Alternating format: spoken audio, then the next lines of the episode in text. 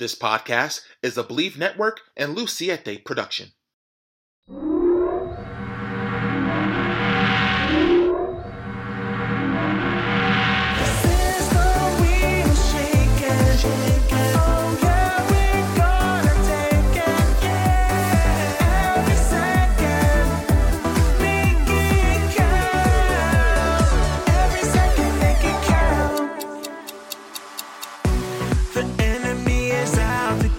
To a Monday Night Raw recap edition of the D podcast brought to you by Believe Network. I'm your host, Derrick T. Lewis. And wow, wow, wow, wow. What a Monday Night Raw. Unprecedented. Eight matches. yes, guys, eight matches that the WWE put on for us on for Monday Night Raw. And it wasn't, you know, eight throwaway matches. These were some well detailed you know, encounters, and it was incredible. Obviously, you had them mixed in with a few vignettes and a few uh, promo segments and everything. But I thought all the roads are leading towards Night of Champions in Saudi Arabia. So let's get right into it.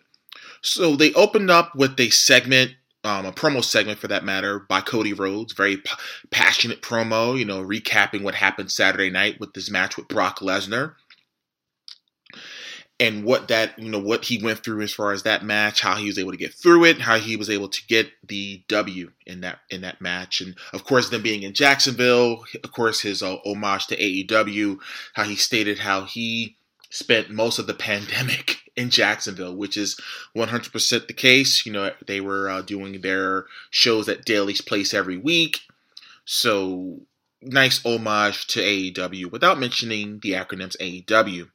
So he goes on to talk about you know the uh, World Heavyweight Championship tournament and what it's going to mean to him to be you know to be become the champion. So he walks up the aisle, and of course he goes up to the title belt and basically declares the tournament to begin. And out comes Seth freaking Rollins, who was um, scheduled to be in a triple threat match against Shinsuke Nakamura and Damian Priest, and of course Cody and Seth have their little uh, little stare down. Of course, their history going back to their three epic matches last year, and you know that was the first match of the tournament. So it was going to be two triple threat matches, and the winner of those matches were going we're going to face each other at the end of the night to go to Night of Champions and face the winner of the SmackDown tournament this coming Friday.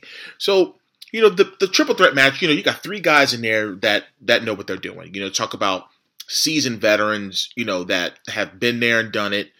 And I was hoping that Damian Priest would, you know, walk out with the, you know, out with the victory. But Seth Rollins, you know, he hits um, Shinsuke Nakamura with the pedigree, with, with a splash, then a pedic. I think he had a knee bar on Damian Priest.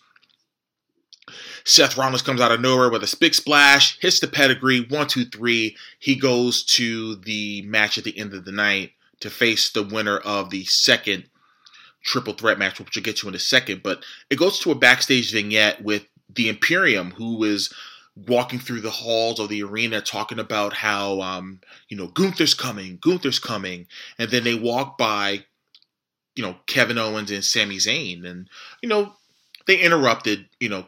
Kevin and Sami, and you know they they're being a little bit overbearing, and I think he put his finger in Kevin's face, and which leads to you know having a match later on in the night on Monday Night Raw. Second match is um, Otis, who comes out with Maxxine Dupri and uh, Chad Gable, and he takes on Mustafa Ali. And of course, it's going to lead to something, and I do believe um, Otis is going to end up going with Maxim, Maxim male models, but we'll see. But nonetheless, there was a little dissension with um, Chad Gable and um, Maxxine Dupri on the um, apron, causing Otis to get distracted. And of course, Mustafa Ali wins with the 450 splash. Then, you know, they goes to a backstage promo with The Miz, hyping up his triple threat match against Finn Balor and Cody Rhodes. And that leads to the triple threat match. You know, the match is going great. You know, I'm thinking Cody, you know, everyone's thinking Cody's going to win, but they did report that Brock Lesnar was going to be in the arena. And what happens? right when Cody's ready to pin, I believe it was Finn Balor. Out of the blue comes Brock Lesnar in a hoodie and, you know, starts beating the crap out of Cody Rhodes. Of course, in the triple threat match, there's no disqualification. Finn Balor wins to advance to the semifinals at the end of the night, and uh, Brock Lesnar um, F5's Cody on the table, and man, Brock was rocking a shiner, and of course the stitches from when he um he he went he did a hard way to the head on Saturday night and had to you could see the stitches in the middle of his head, but he was rocking a, a shiner on his left eye. And he was just saying, "Look at me, look at you know, look at my face," or whatever it was that he said. And he basically said that he, he was taunting Cody. He wanted to fight him at Night of Champions. So that sets up that match. So we go on to match number four, and we have uh, Rhea Ripley, and she's facing Dana Brooke. And again, I hadn't seen Dana Brooke on TV in a while, but quick match. You know, Rhea Ripley wins by submission, and Rhea was giving her a beatdown. And after the match was, you know, after the during the beatdown, you know, Natalya comes out. Now that Natalya's on Raw, and those that has been following my social media, whether it's on Twitter, Instagram or even my YouTube channel, I did interview Natalya during WrestleMania's press junket, and I asked her what was her goal for 2023, and her goal was to be the Raw Women's Champion, a title that she never won. So we shall see what happens here. But of course, you know, she does come down to save the day, and she confronts Rhea Ripley, and Dom Dominic Mysterio uh, whispers something in Rhea's ear, and then they leave. Then they show some vignettes for the um, NXT call ups. You know, I know Jinder Mahal and his crew, um, you know, um, Apollo Crews, and then Zoey Stark. And then, of course, it goes to a backstage interview with Zoey Stark, and she's talking about, you know, how she's going to go over the competition. And of course, she you know looks at uh, Nikki Cross. You know, Nikki was doing Nikki Cross things in the back. He calls her a weirdo, and then she issues a challenge for Nikki later on that night. Then we move on to uh, the tag team match of um, Kevin Owens and Sami Zayn versus the Imperium. And man, I gotta tell you, like I really dig the Imperium. I, I dig their matches. Granted, you know, obviously Gunther, you know, obviously he's the he's the main guy there, but Ludwig and I think Vinci, I think his name is, those two guys can go, and I think if they can, you know, be highlighted more, I mean, who knows where where this can lead down the road. But of course, the champions win with a uh, huge Helluva kick by Sami Zayn to get the to get the one two three. There's a backstage vignette with uh, Sonya Deville and Chelsea Green, and they're getting people to sign a petition for them to get a title rematch, in which they did lose. You know, they, they, they did lose a match to the champions, um, Raquel Rodriguez and Liv Morgan, but they're trying to get people to sign. And there was an appearance by the group called The Way from NXT, who are now on the main roster. So, of course, Candice LeRae, Johnny Gargano, Indi Hartwell, and Dexter Lumis. So you, you see that appearance from them. And then, of course, match number six is Zoey Stark and Nikki Cross, and I think this this match was really utilized to introduce this introduce the the WWE fans to who Zoey Stark is because a lot of WWE fans don't watch NXT and that's okay. You know, a lot of people are very loyal to Raw, they're very loyal to SmackDown, so they're not so much loyal to NXT. So I think smart business, you know, getting Zoey featured on this, you know, on this card, you know, this, doesn't hurt uh, Nikki Cross in any way, shape, or form. You know, she's still over with the crowd, um, but Zoey does hit the uh, Z360, you know, to get the win over Nikki Cross. So I think, you know, putting her in these in these type of matches are really going to build her up as far as the you know as far as the consumer confidence with the WWE fans, and they will want to see her, you know, you know, every single week. I thought rather than use an established star, maybe they could use maybe an enhancement talent you know somebody you know typical how I guess similar rather how AEW does with AEW Dark or AEW Dark Elevation. Having you know having some wrestlers like that that are on the indies you know trying to you know get make a name for themselves and put them in a match like that. But again different fo- different strokes for different folks but whatever the case may be. But that was that match and then they go to a backstage interview with um, Rhea and Dom. Out of nowhere comes Xavier Woods and Tozawa and you know Dominic gets upset, and then of course Woods challenges uh, Dom. You know, but Rhea Ripley tells Woods that Dom accepts, so she basically was talking for him. So I wasn't sure where they were going with it, but we'll see. Trish Stratus comes out to do a promo, and I mean, she was insulting Becky Lynch insulting her daughter. I mean, it, and it was just like, man. Then of course, Becky's music hits, and Trish Stratus she laughs out when she found when you know, when people see where uh, Becky didn't come out. Typical what Shawn Michaels did when um, he was in Montreal back in 2005, and you know Bret Hart's music hit, and he was like, "Oh, I fooled you, I fooled you," but then again insulting Becky Lynch, insulting, you know, I think Kevin Patrick because I know that she he's from Ireland too. So he was, you know, he was so she was insulting um, Becky, just kept going and on, on and on and on. And out of nowhere, Becky Lynch actually does show up, trades punches with her and hits her with the Exploder, and run and Trish runs for cover. So I'm interested to see where this goes because the fact that Trish is back, I guess she's only doing TV, she's not doing house shows. From what I understand, I haven't read anything I stay away from the dirt sheets because it's toxic.